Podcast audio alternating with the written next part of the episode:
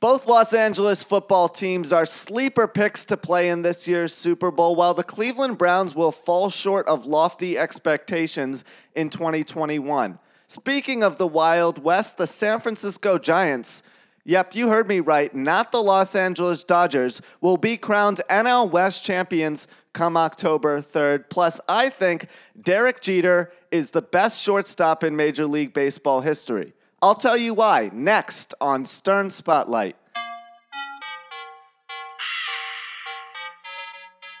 What a time it is to be a sports fan. Less than a month away from the start of the Major League Baseball playoffs.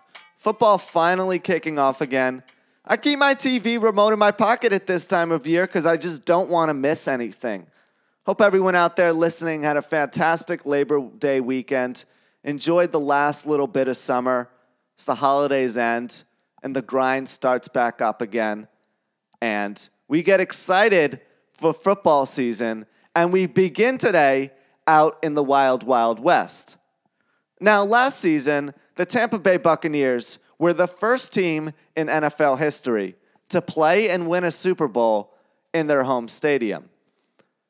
I believe this year, lightning will strike twice with the Los Angeles Chargers. This year's Super Bowl is set to be hosted at SoFi Stadium, and I think it could feature a matchup between both Los Angeles teams.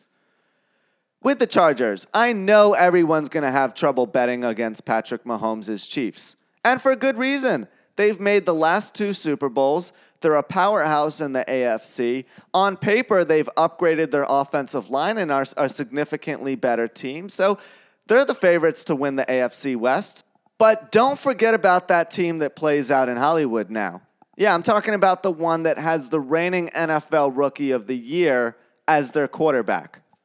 We saw what Justin Herbert was capable of last season, and he's a generational talent at the quarterback position.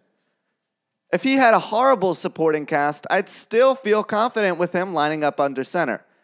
That's how much he's capable of. And look, I could be wrong. He could have a sophomore slump. He could regress. He could have been a one hit wonder for all I know. But all indications point toward him being a transcendent talent at the position. And it would be one thing if he had no supporting cast. But he has some of the best playmakers in football lining up alongside him. It's a who's who at the skill positions. Keenan Allen, Mike Williams, Austin Ekeler, and Justin Jackson lining up in the backfield a great offensive line spearheaded by Brian Bulaga on the right side. On paper, this offense really doesn't have any holes. And defensively, they have two of the best playmakers in the game there as well. Joey Bosa lining up up front. You get back Derwin James on the back end of your defense. This is a really good team. And you, when you look at their record last year, you probably saw that they were 7 and 9 and you think to yourself, well, this isn't a team that's close to winning a Super Bowl. Based on the record, I understand why you say that, but keep in mind, seven of their nine losses came by a touchdown or less. You flip four of those over to wins, and the dynamic of the season changes completely. And a large part of the problem last season was their head coach, Anthony Lynn. Horrible game management skills. They blew countless double digit leads, looked awful at times, very incompetent, poor fundamentals. All of a sudden, you remove him and you add Brandon Staley, one of the best young defensive minded head coaches in the game. And it's completely different. If this team does not win 11 or 12 games this season, I will be surprised. If they don't make the playoffs, I'll be shocked. There's no reason that they shouldn't be playing deep into January, as a matter of fact. And I know that the AFC is deep as well and the West is really good, but on paper, this team has all of the makings to not only take a major step forward, but to compete for an AFC title. And a very similar team is their crosstown rivals in the Los Angeles Rams. Now, unlike the Chargers, the Rams made a massive change at the quarterback position over this offseason. Jared Goff was solid, took them to a Super Bowl, took them to the playoffs in a number of seasons. But it just felt like he wasn't going to get them over the hump, which is why Sean McVay and the front office there decided it was time for a change. So they went out and they acquired Matthew Stafford from the Lions, one of the best quarterbacks in the entire game. I know the major knack on Stafford throughout his career has been that he struggled in the postseason, had some tough times down the stretch. But at the end of the day, you just massively upgraded the quarterback position. And just like Herbert's in with the Chargers, Stafford's cupboard ain't bare either. Cooper Kupp and Robert Woods are two great receivers. The running back position has been depleted by injuries with the Rams. I get it. But you still have Sony Michel and Darrell Henderson lining up in the backfield. And on defense, you have Jalen Ramsey and Aaron Donald. Two guys who should help keep other teams out of the end zone. This is a very good team. And the NFC West is also going to be very competitive. As long as number three is lining up under center for the Seattle Seahawks, they're going to be a team that's tough to beat. The Arizona Cardinals are expecting to take a step forward with Kyler Murray this year. Everyone expects to make the playoffs out in the desert. And the same can be said for the San Francisco 49ers. Team with uncertainty at the quarterback position with Trey Lance and Jimmy G battling it out. No, Jimmy G was named the starter, but it'll be interesting to see how long that lasts out in the Bay Area. But the point is, this is a very tough division, and it's going to be hard for the Rams to come out on top, but they, de- they definitely have all the tools to do so. And they aren't that far removed from making a Super Bowl themselves. And when you have Sean McVay as your head coach, you're never really out of contention. And I think that's why the Rams should be viewed as a dark horse contender in the NFC. Because as much as everyone wants to get on the Aaron Rodgers hype train with the Packers, as much as everyone wants to crown the Buccaneers NFC champions once again because they won it last year, and as much as everyone loves Wilson out in Seattle, quietly, Matthew Stafford is gearing up to make these last few years the very best of his career. And he has all of the tools and resources to do so. More importantly, he has the good organizational support. That's something he never got with the Ford family in Detroit. And for those reasons, I think a matchup between the two Hollywood teams could happen in the Super Bowl. Imagine how great that would be for the game as well. You have this sexy new stadium in its second season, fans finally back, can enjoy it, and you have the two hometown teams playing in it. That would be perfect for marketing. It would be great for the city of Los Angeles. More importantly, that would be something that reinvigorated and reignited excitement in two sleeping fan bases that have been more focused on the two college teams over the past couple of years. But moving up the sidelines now from two teams that I think could surprise everyone to one team that I think will fall short of expectations. The Cleveland Browns are the underdog story that everyone wanted to root for. Coming into last season, they had gone 18 years without making the playoffs, 26 years without a playoff win. They were hungry for success. Just fired head coach Freddie Kitchens, after a one year run with the team, brought in this young, innovative, offensive minded guy in Kevin Stefanski. And after they were blown out by the Ravens in week one, everyone was ready to get rid of uh, Kevin. But, you know, they turned things around. They had a great season, dismantled the, play, the Steelers in round one of the postseason. And coming into this year, everyone is saying that this is the season that the Cleveland Browns take the next step forward. I say not so fast. First of all, what they did last season and the success they accomplished with their roster, I don't know how much you can replicate that in 2021. Remember now, the AFC North is, is as competitive as any team in football. The Pittsburgh Steelers are always going to be hanging around there and pretty good. The Ravens are going to be solid again this season. I know they've suffered a slew of injuries in training camp. But on paper, they have all the tools to succeed again. And the Cincinnati Bengals, the one team I feel like everyone's forgotten about. I know that they probably won't make the postseason. I know the bar is not set very high, but at, at minimum, they could be a team that's very tough to beat with Joe Burrow coming back for his sophomore campaign, added Ja'Marr Chase at receiver. And, you know, it's not unrealistic to expect them to win a couple more games this season, even if they uh, ultimately do fall short of 500. So the level of competition is one reason why I think the Browns will regress. They're also very unproven, okay? Yeah, this team had a good season last year, but show me one guy on that roster who has played well on a, on a playoff team and done it consistently. I can't find one. And the supporting cast on paper is really good. You have Jarvis Landry, Odell Beckham Jr. comes back from injury, though I kind of thought he was part of the issue. And I think that when you have Odell on the field, Baker probably felt pressured to get the ball to him. So once he's removed from the equation, arguably, you're better off. Anyway, that's a discussion for another day. I think the point is here that you get one of your best receivers back, and he should help your offense score more points. And then you also have Donovan Peoples Jones, a nice, tall slot receiver, had a nice rookie season out of Michigan last year. And everyone expects him to take another step forward. Just inked Myles Garrett to a massive contract extension on the defensive side.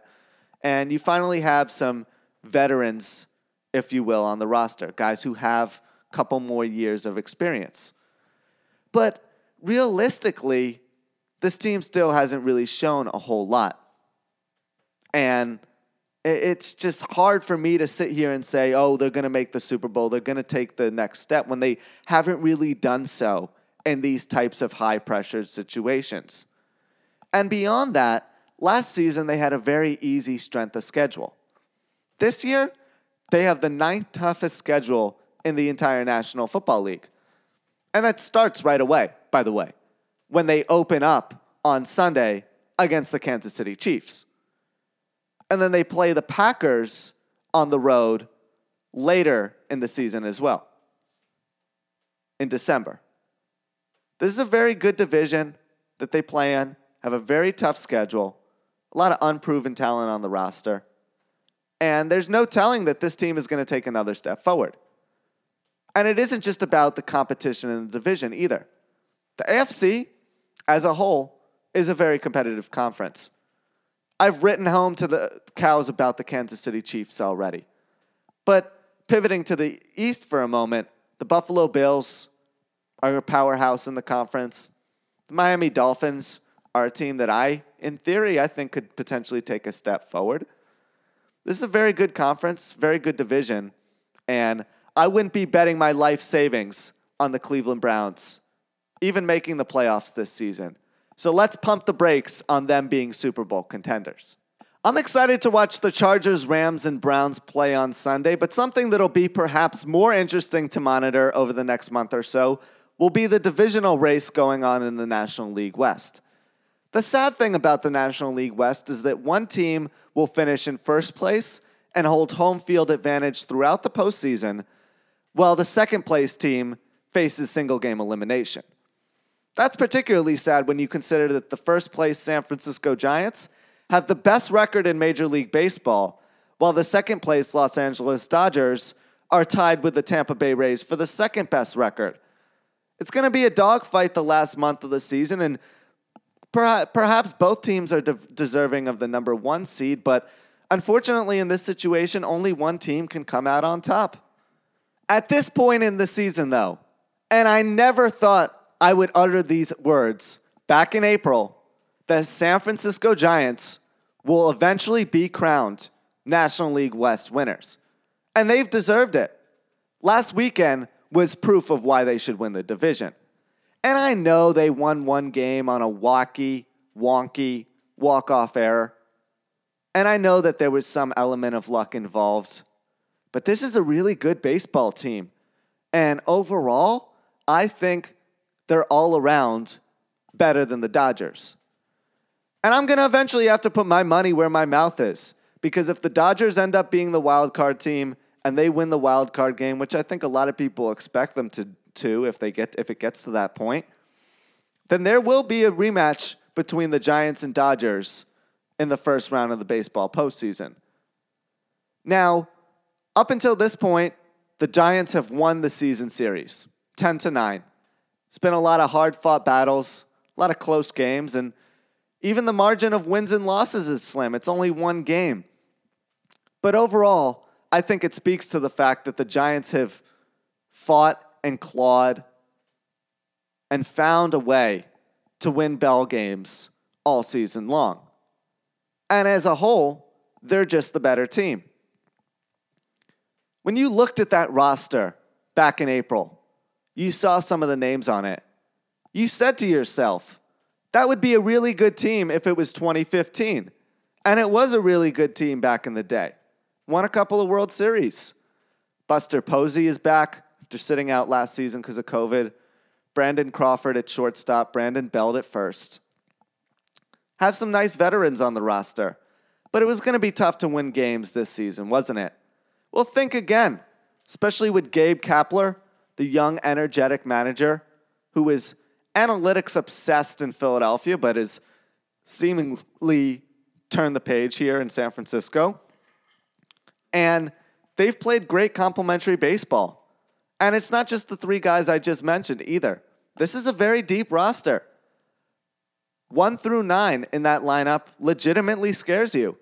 And it has been the unsung heroes on this team that have willed them to early September and will will them through October.